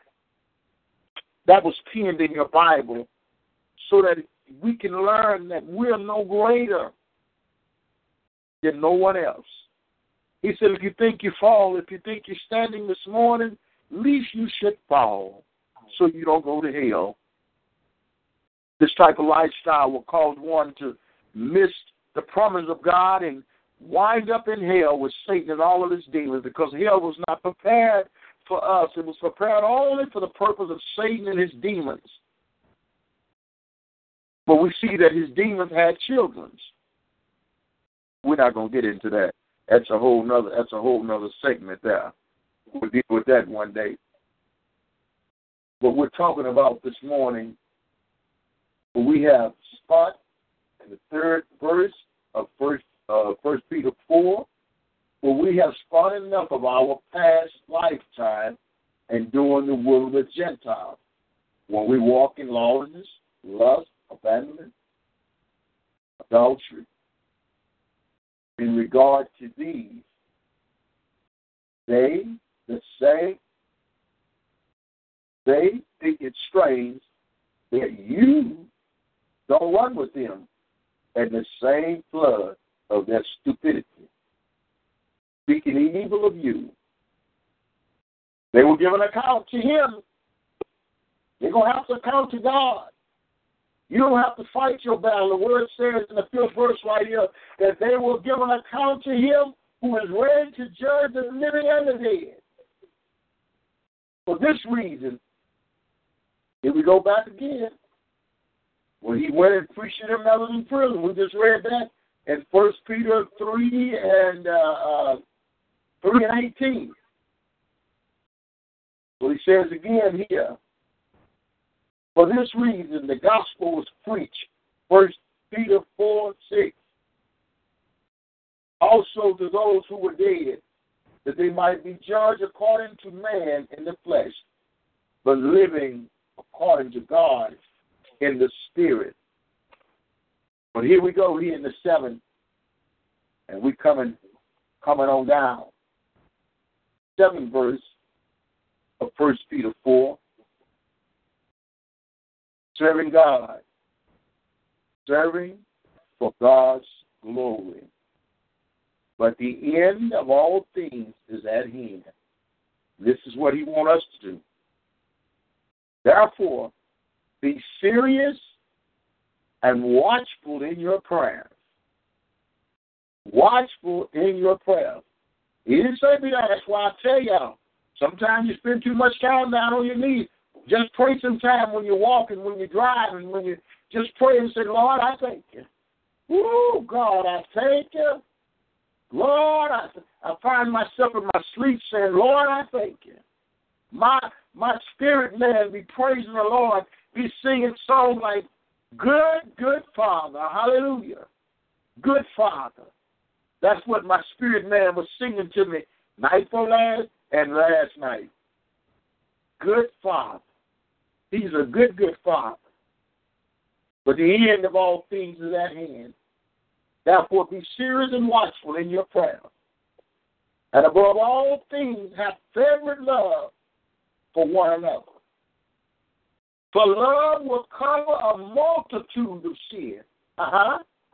Be hospitable to one another without grumbling, as each one has received a gift minister it to one another as good steward of the manifold grace of God. Father, we repent this morning. We've been mumbling, grumbling, and we have not loved one another like we should. So we ask you to forgive us this morning. We repent, God, that we've gotten so far out on the limb that we've forgotten that we need to gird up our lungs and we need to be thankful this morning. For you have given us what some are searching for. They're searching for this love. They're searching for the emptiness to be filled. They're enraged and they are in trouble. Lord, we pray for them as well as we do ourselves. We ask you this morning, Father, if you would deliver us from so great an act of sin, Heavenly Father, we come to you now. In the name of our Lord and Savior, Yahshua HaMashiach, asking you to wash our minds with the blood of Jesus.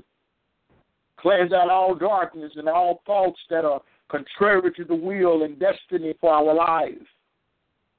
We ask you, Lord Jesus, to shut any doors that need to be shut, whether spiritual or natural, and to open any doors that need to be opened, whether spiritual or natural, in our lives and in the lives of our family and friends. Heavenly Father, we ask you to give us Give every person, hallelujah, that we pray for today clarity of vision, clarity of sight, clarity of thoughts, and clarity of mind, clarity of knowing and hearing your voice according to your word in John 16 and 23. Heavenly Father, we come to you now in the name of our Lord and Savior Jesus Christ. Heavenly Father, we ask you shut any doors that need to be shut in our lives and open any doors that need to be opened in our life this morning. Heavenly Father, we apply the blood of Jesus over those doorways and ask that the enemy be rendered powerless and harmless so that he cannot come back through those doorways ever again. In our homes and our children's, oh Father, in our finances, our ministries, our spouse and spouse workplace, our children, schools, and anywhere that we should tread, Father Lord. We pray thanksgiving this morning. Hallelujah. And to God be the glory. Hallelujah. Oh, yes, Lord. This word is right this morning. We don't want to be grumbling and backbiting and, and hating on anyone.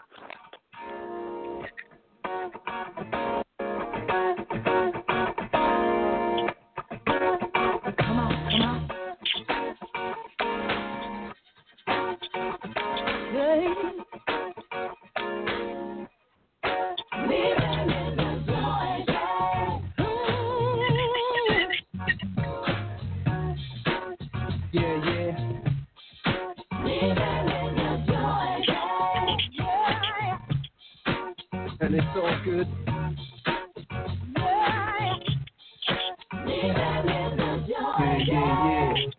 Here I am with the girls, baby doll and DK. Bringing vibe, it's the tribe, let me see your hands sway. Sway to the left now, take it right back. Feel the track, cause it's back, just a little laid back, not frantic. So it's time to unwind, reminiscing. In my mind, to some better times, soothing. The chaos is taking me over and out of the way I know I should be. All day, every day, so you know I'm gonna. Living by the promise. This session is no longer being recorded. No, that's just real. Now we're taking back, it's become a little jaded. Joy got faded, holding to the one who made it, giving accolades and praises. I'll just keep bouncing back always. I'm living in the joy days.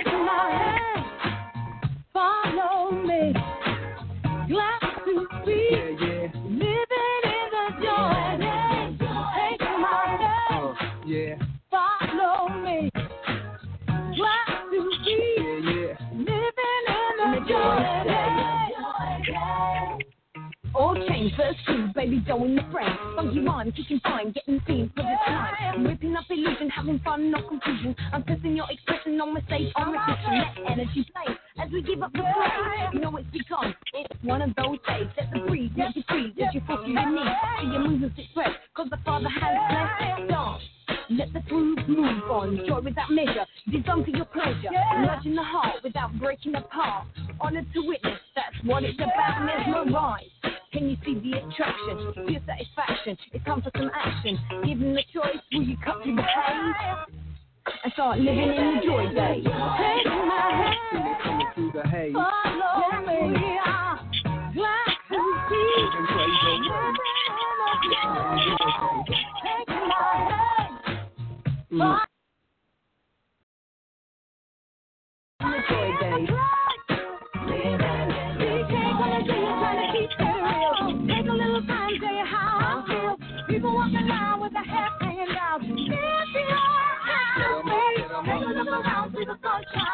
Even struggle and the feeling torn, everything will be alright. Living in the joy days.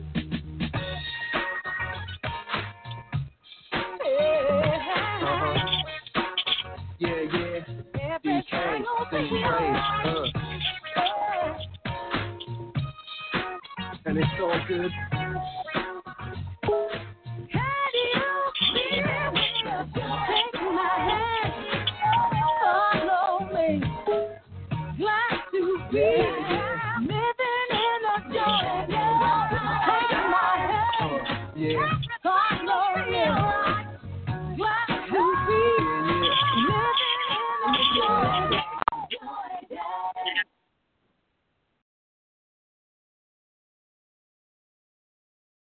Hallelujah.